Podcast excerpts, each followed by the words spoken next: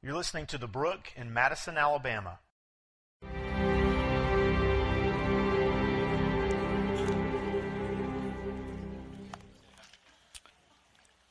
There's a company in America called the ABC Supply Company. Um, they spent a lot of time working creatively on their name. Um, but they are one of the top wholesale supply companies I know in the United States, maybe in the world. But the biggest reason why they are on top is they make a delivery promise. Uh, and I have printed it off here. It's threefold. They uh, promise on time delivery, order shipped complete, and no substitutions. And I'm not going to read the whole thing to you this morning, but I wanted to read part of it because um, I find this quite captivating. At ABC Supply, we know that on time delivery is one of the most important things to consider when choosing a supplier. That's why we go the extra mile to meet our delivery time commitments to you. Now, get this part. We recognize the importance of maintaining a schedule. Your order will arrive within 30 minutes of the scheduled delivery time. If your delivery will arrive more than 30 minutes after or before the committed time, we promise to notify you immediately so you can adjust your schedule as needed. That's pretty crazy. Some plumbers and cable repairmen and guys like that need to get a hold of, of the delivery promise. Um, I've never seen anything like that before. How many Amazon Prime members in the room? Amazon Prime? Um, I love Amazon Prime. Um, I, I like Amazon Music and Video. The pantry thing is cool too. Um, but I would be lying to you if I said there was any reason more important to me to be an Amazon Prime member than free two day shipping. That's what I'm talking about. Free two day shipping. On the one hand, it's like revolutionized my life, but on the other hand, it's kind of messed me up. Because now, if I order anything from anybody else, number one, I have to pay for the delivery. But then, number two, it may take five days to get there. Five whole days.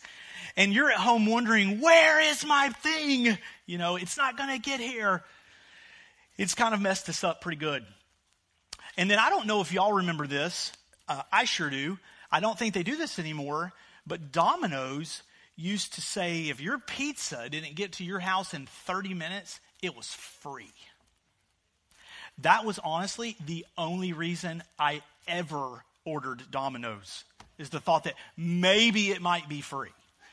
Uh, they've done a few things to improve since then.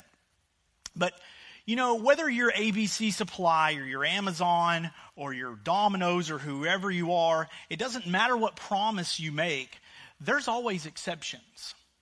Always. Last year, when the hurricane hit Houston and the city flooded, um, Amazon, they basically like grinded to a halt for three days. What are you going to do? I mean, you're going to yell at the people who are they're, they're floating through their living rooms.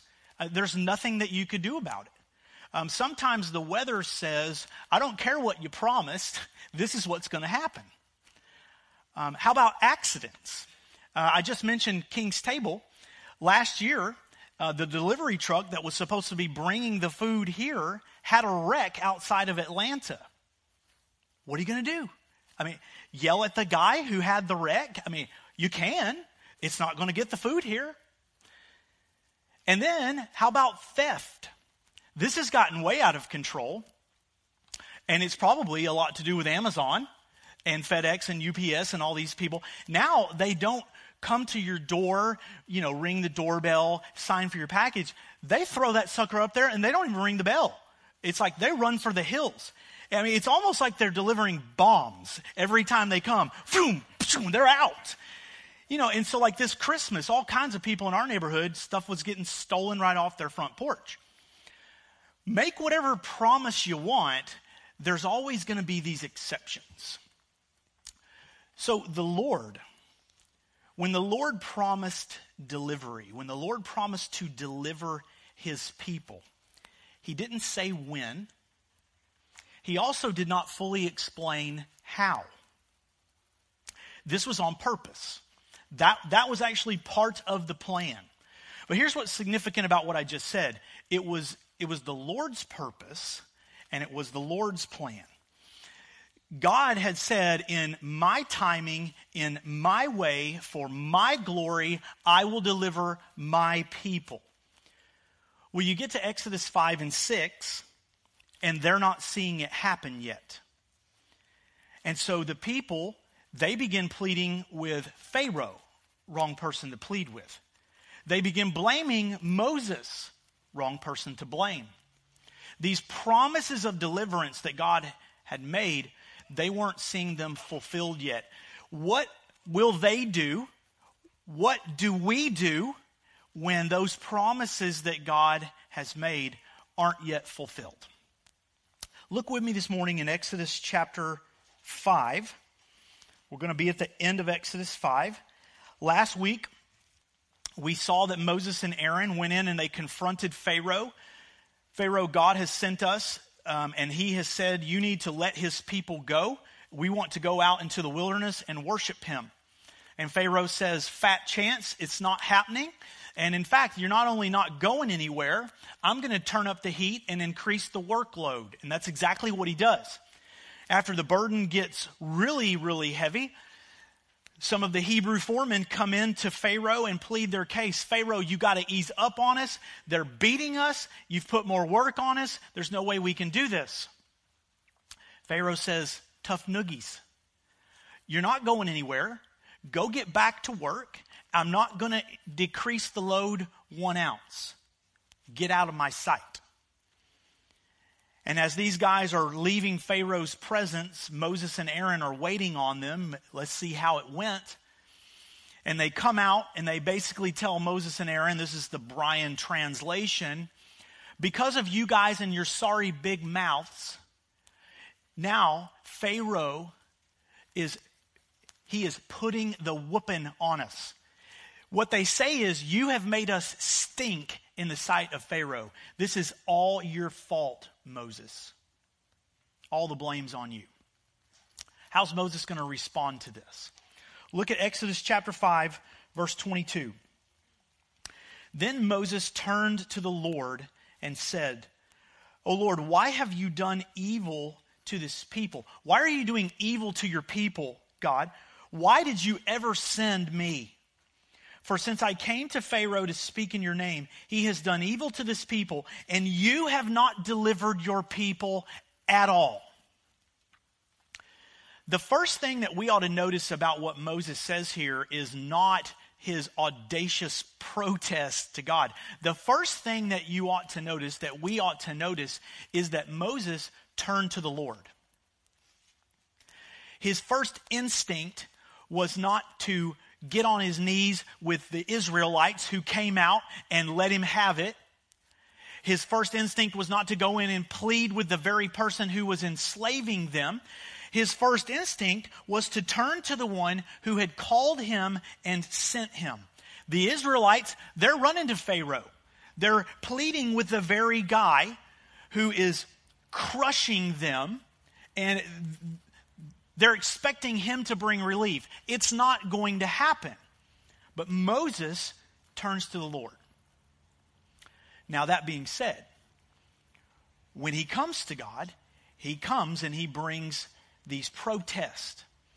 And essentially, what Moses says to God is he, we, we learn that Moses was, number one, expecting God to work faster than he was. Moses had come thinking God's going to work on Moses' timetable, not God's. You ever been there? Possibly?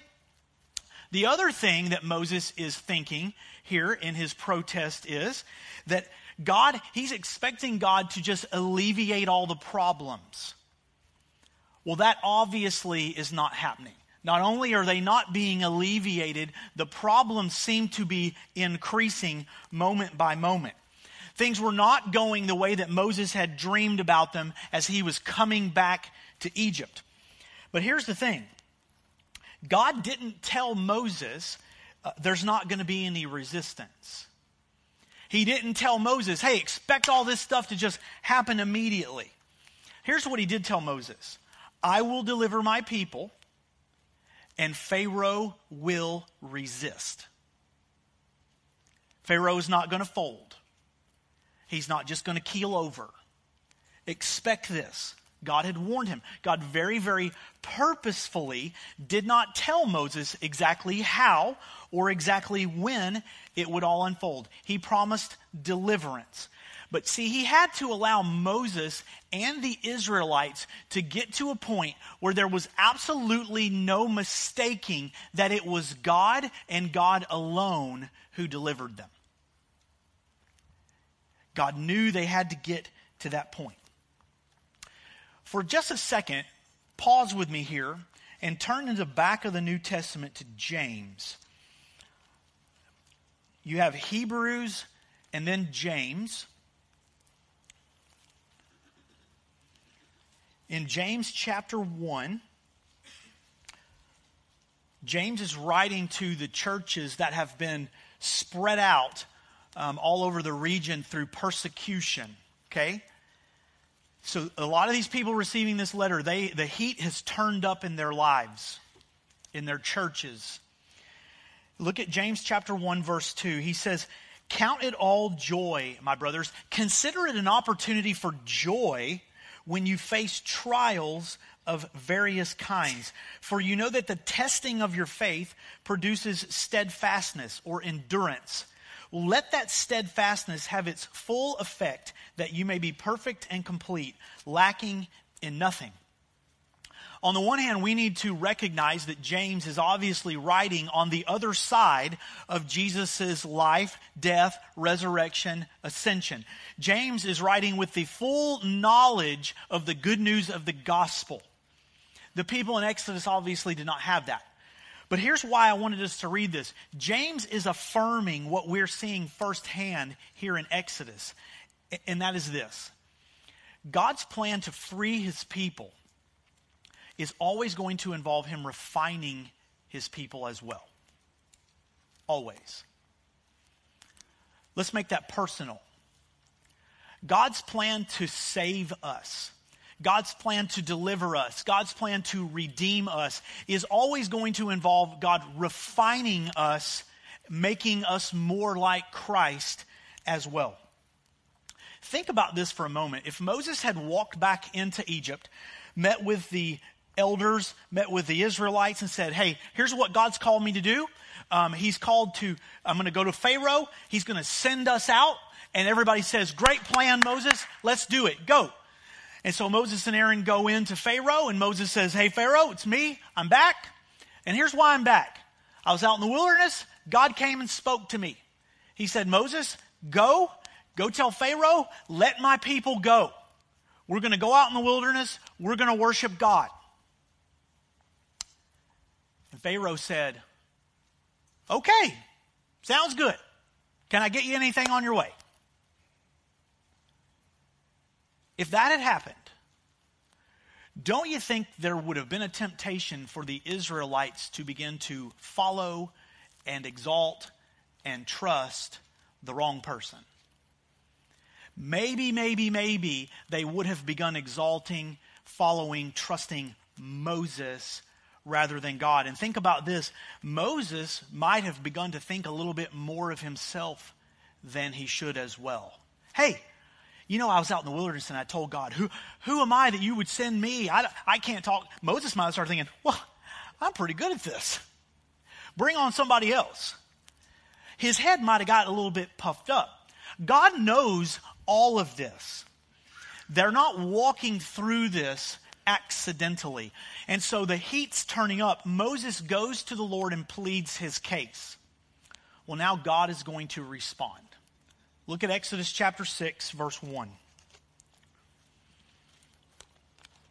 The Lord said to Moses, Now you will see what I will do to Pharaoh.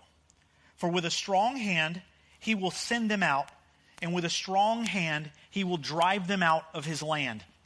That strong hand that God is talking about here that's not Pharaoh's strong hand. That's his strong hand. God is saying, with my strong hand pressed in on him, you watch and see that he won't let my people go. God is saying, now you, Moses, now all of you are going to see what I will do. It's me that's going to accomplish this. Verse 2 God spoke to Moses and said to him, I am the Lord. I appeared to Abraham, to Isaac, and to Jacob as God Almighty. But by my name, the Lord, I did not make myself known to them. What God is saying right there to Moses is, I revealed myself to your fathers. They knew me, but you're going to know me even more intimately than they did.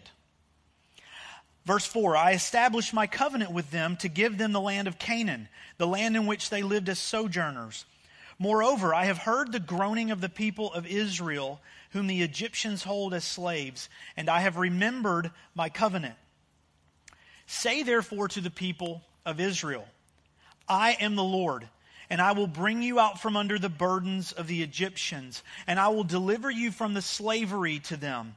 I will redeem you with an outstretched arm and with great acts of judgment. I will take you to be my people, and I will be your God, and you will know that I am the Lord your God, who has brought you out from under the burdens of the Egyptians. I will bring you into the land that I swore to give to Abraham, to Isaac, and to Jacob. I will give it to you for a possession. I am the Lord. You'll notice here this morning that God's doing the same thing that we saw him do in Exodus 5. The first thing he's doing is he's establishing his identity. This is who I am. In the six verses that we just read, God says five times, I am the Lord. Because if we don't recognize God's identity, that He is who He says He is, we will not care about or submit to His authority. God has said, This is who I am, and this is what I am going to do. What is God going to do? God says to His people, I will deliver you, I will redeem you, and I will adopt you. What does it mean? that God has promised these things because they're all significant. Well, first, God says to them, I am the Lord. I will bring you out from under the burdens of the Egyptians. I will deliver you from slavery to them. Right now, there are thousands of Syrians who need deliverance the, the nation of Syria is caught in this dead end civil war between ISIS and groups of terrorists and an evil dictator who's not any better than the terrorist. And in the bombing and in the fighting, all of these thousands of innocent people are being displaced, they're being wounded, they're being killed. Thousands of Syrians are fleeing their country. They desperately need deliverance. They need somewhere to go. But here's the thing deliverance without redemption doesn't really help. God says to his people, I will deliver you out of Egypt. And then he says, you'll notice, and I will redeem you with outstretched arms. The definition of redemption, if you're a follower of Jesus, this definition ought to shout more than the page could ever tell you. Listen to what the definition of redemption is gaining possession of something in exchange for payment or the clearing of a debt. It's to be saved. But now here's the caveat it's to save someone at the cost of the Savior. That's redemption. Well, see, many Syrian refugees right now, they're being pulled out of the frying pan, but they're being dumped right back in the fire because they're, yes, being taken out of the place where they're being killed and shot at and wounded and bombed, but they're being taken into a place where they know no one, they don't speak the language, they have no one there with outstretched arms saying, hey, you've been delivered, but now we're going to redeem you.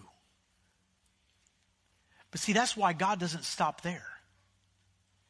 God says, I will deliver you, I will redeem you and I will adopt you. I will take you to be my people. Pharaoh thinks you belong to him. He's wrong. Some of you have mistakenly begun to believe that you belong to Pharaoh. You're wrong. You belong to me. I made a covenant with your fathers. And here's the thing they believed it, but they believed it in faith for the future. They never saw it. You're going to see it right here, right now, fully realized. Moses, go back and tell my people who I am, who they are, and what I'm going to do. I am the Lord your God. I will deliver you. I will redeem you and I will adopt you. And so Moses, filled with inspiration, filled with power, he goes and he delivers this message. Look, verse 9. So Moses goes in and speaks this to the people of Israel, but they did not listen to Moses because of their broken spirit and harsh slavery. These people were so broken and burdened and wounded inside and out that they had just given up hope. They, they just didn't believe anymore.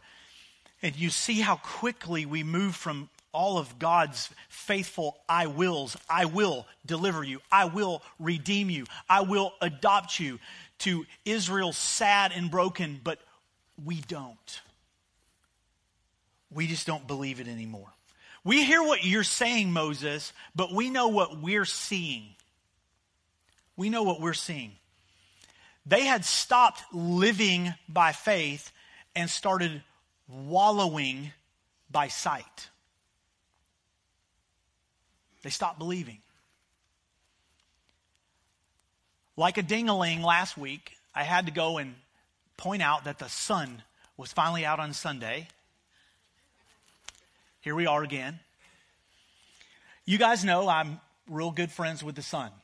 I like the sun. We're pals. Uh, I like to see my friend the sun every single day of life if that was possible. When I don't see him for a few days, things get a little wacky. I even have a lamp in my office now that I turn on. I don't know if the thing does anything, even if it's placebo effect. It's there. Someone told me I'm supposed to shine it on the back of my legs. I'm trying anything, okay? I just really need to see the sun. I'm one of those people, and some of you I know you just don't know how I can even do this. I will go to the beach and I will literally lay there for days and do nothing. Nathan says, Dad, what are we going to do? I don't know what you're going to do. I'm going to lay here. Just me and my buddy, the sun. But see, when you think that way, what begins to happen as a result of this, when we can't see it, it's kind of like you often forget you're still feeling its effects. It's still heating the earth. Uh, it's still creating oxygen through photosynthesis, which I don't really understand, but I'm great with. Um, it is still pushing the water up and then pulling it back off of the land. It's still doing all of those things. And in fact, there's somebody else right this exact moment, somewhere else on the face of this planet, who can see it in all of its glory. But in spite of all that, I forget and all I'm really concerned with is that I can't see it. And you know why I'm like this? Here's why. I'm like this because very, very often we allow our hearts and our minds to be most submissive to what we see and feel. That's what we do, that's our MO we allow ourselves to be most controlled by and consumed by and submissive to what we can see and what we can feel. You know what the scripture refers to that as? That's what the scriptures call our heart. And, and Solomon says um, that our heart is deceitful above all things. I, I see people all the time posting things on social media, these chicken soup for the soul kind of things that says, just follow your heart. That's the dumbest advice anybody can give you. Your heart's going to lead you to some stupid, bad places. What you need to follow is the Word of God and the Spirit of God because it doesn't change. My heart changes just like my mood changes, and that's dictated by whether there's clouds or there's not. You don't want to live that way. But a lot of times, so very often, that's what I yield to. What am I seeing? What am I feeling?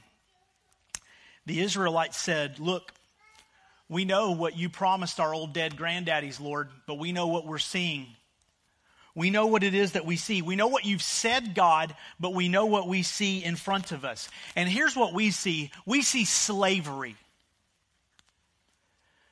We see slavery and bondage and chains. I'll tell you what else we see. We see bricks Bricks, bricks, bricks, and more bricks. We've been making bricks until our hands are bleeding and our backs are broken. That's what we see. We see Pharaoh lording over us. We see burden and oppression and slavery. That's what we see, God. We've heard your promises, but we don't see you delivering us. We don't see it happen. I want to ask you this morning to prayerfully consider what do you see? You and I don't live in Egypt. Thankfully, we are not living in slavery. I don't think anybody in this room has a quota of how many bricks you got to make today. But you know what? God has made us promises. Promises. And some of those promises may very well be unrealized.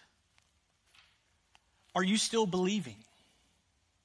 Do you even know what those promises are? Do you know what they mean? Some of us right now, we feel like we're walking through it. Like, you know, we hear David, even though I walk through the valley of the shadow of death, some of us probably right now feel like, look, man, forget your shadow of death thing. I am stuck in the mud in the middle of the woods, in the middle of the dark in the valley of the shadow of death. That's where I am, and I need somebody to get me out. I need somebody to pull me out of this. I am ready for deliverance. God, I am ready for you to make good on your promise. Some of us as parents, we're like, hey, God, I read that Proverbs 22 6 thing train up your child in the way they should go. And in the end, when, when he is old, he will not depart from it. Lord, I am waiting on you to get on it with that. And God, first of all, is saying, well, uh, I want you to go back and read that because I said when he's old, not when you're old. But I also want you to understand I'm going to do the drawing, I'm going to do the consuming, I'm going to do the purifying, I'm going to do the transforming, but you're going to do the training. And it's going to be hard work. And you're most likely going to find yourself on your knees and your face, begging me for help. And I will be there. Some of us just give up on that. Some people are waiting on that promise from God for the perfect marriage. When's it going to happen, Lord? And if you go back into his word, you all of a sudden realize, wait a minute, I don't think he promised that. Now, what he did promise is this mind blowing mystery that he will take two people and make them one, and that they get the opportunity to wake up every day and be emptied of themselves so that they might put the other person ahead of themselves. And here's another thing I'll do through that I will allow you to participate in actually being a picture of. It will be an incomplete picture at best, but it will be a picture of my son and his church and the great profound mystery that that is. That's the promise I've made to you. My friend the other day asked the question online um, what is the most misread, misunderstood, misquoted verse in the scriptures? And I was ready to fire my answer in, and I realized like 10 people had already given my answer. Jeremiah 29 11. We love it, and we should. Think about what God says I know the plans that I have for you plans to prosper you and not to harm you, plans to give you a hope and a future. That's a promise we ought to be holding on to and declaring. But here's the thing a lot of us, we begin to wonder hey, God, I'm not seeing you get busy on my plans. And God says, no, no, no, no, no. I know the plans that I have for you. I know the plans you have for you as well, and they stink. That's why I've got great ones. But the other thing is we, we love Jeremiah 29 11 without looking at Jeremiah 29 4 through 10, where we see God's people in exile in the middle of the heat being turned up, and God's saying, You're going to stay in the heat, and in the middle of it, I want you to be a light in the darkness. You are my sent people. Those are the plans I have for you. And I will bring you home. But right now, you're staying. It's like, oh, no, wait a minute. That kind of changes Jeremiah 29 11 a little. It does. It's still a great promise. Do you know it's there? Are you asking God to fulfill it? What we feel very often says, God, where are you? And God says, I'm with you. What we see very often provokes us to say, God, when are you going to pull me out of this? And God says, I'm not, but I am going to walk you through it. I will not leave you. I will not forsake you. I will walk with you. But we're going to keep walking. Mark Batterson wrote a book several years ago called In a Pit with a Lion on a Snowy Day. The book is about one of David's mighty men named Benaiah. There's like three verses in the whole Bible about Benaiah, and Batterson writes a whole book on him. I've been trying to write a book for like 10 years. Thanks, Mark Batterson. But listen to what Mark Batterson says here in, in a pit. He says, Many of our prayers are misguided. We pray for comfort instead of character. We pray for an easy way out instead of the strength to make it through. We pray for no pain when the result of that pain would be gain. We pray that God will keep us out of pits and away from lions. But if God answered our prayer, it would rob us of our greatest opportunities. Many of our prayers would short circuit God's plans and purposes for our lives if He answered them.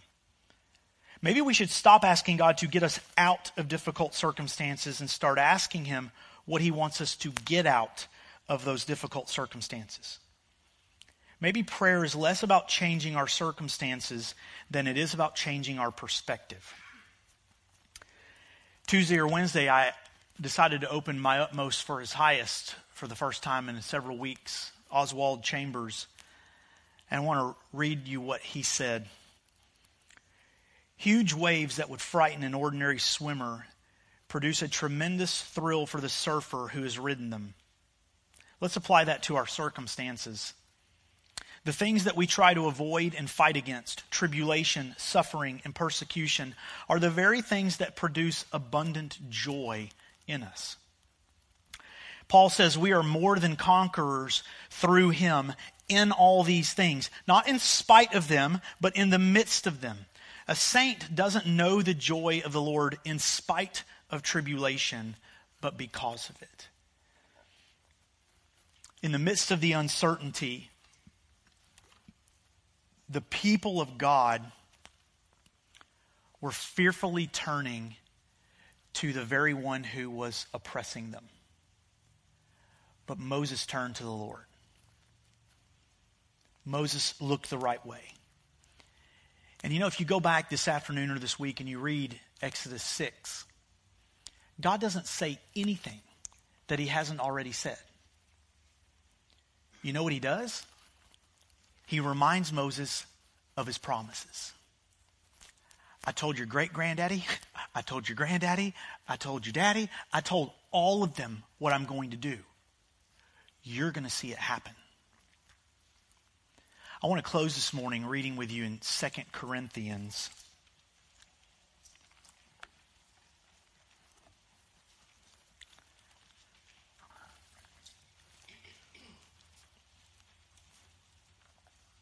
You know, when you think about the Word of God and the Scriptures and the Gospel, it's all a promise of deliverance.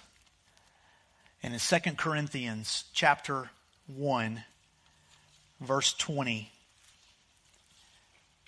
the Apostle Paul says, All of the promises of God find their yes in Jesus Christ.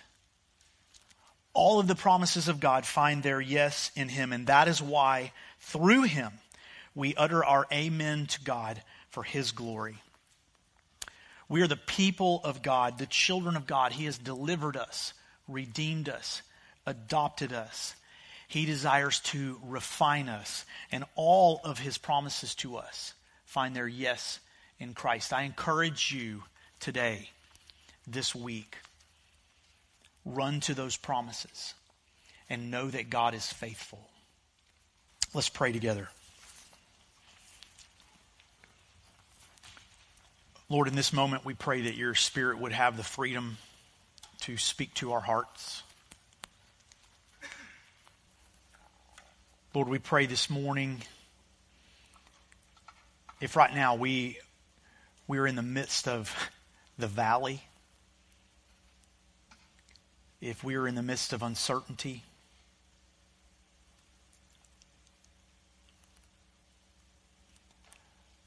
Lord, if right now we are walking through brokenness, Uh, Lord, we pray that you would empty our, our lives of fear. Lord, that we would know through the power of your Spirit and your word that we don't have to walk in fear. Because of what you have done, Lord Jesus, we do not have to fear death.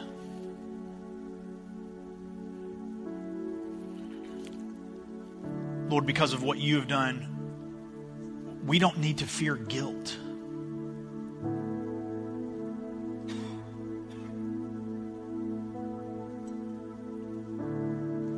We don't need to fear condemnation.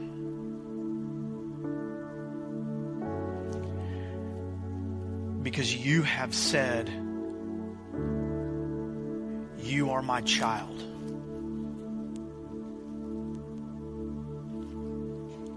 You, you look at us in Christ and you call us your own.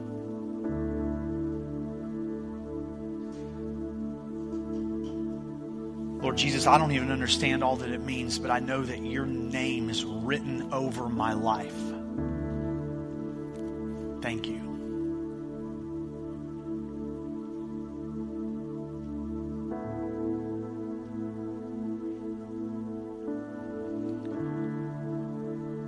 Lord, we ask this morning that you would give us faith. Lord, that we would walk by faith, not by sight.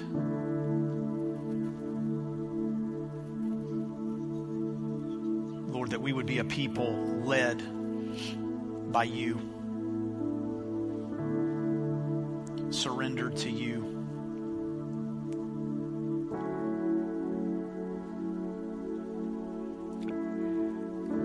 Just a moment as we respond to God, we want to invite you if you if you need to come and pray. If you want to come to the foot of the cross or to the steps and just make that an altar, we invite you to come. If you don't know Jesus Christ as Lord and Savior, if you have not surrendered your life to Him,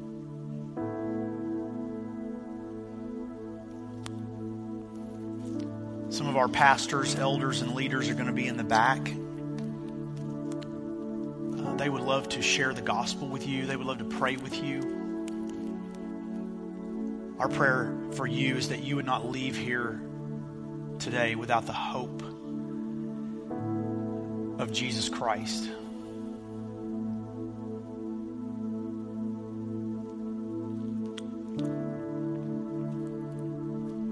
To each of us, Holy Spirit desires to lead us, guide us, convict us, comfort us. May our answer be yes, Lord, whatever you ask. Lord, we pray that you would be exalted and glorified and honored through our worship.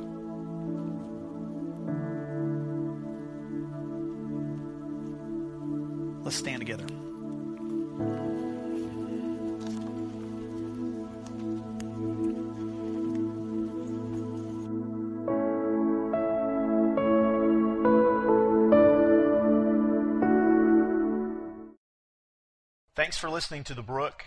If you'd like more information about our church or what it means to follow Christ, you can visit our website at thebrookchurch.com.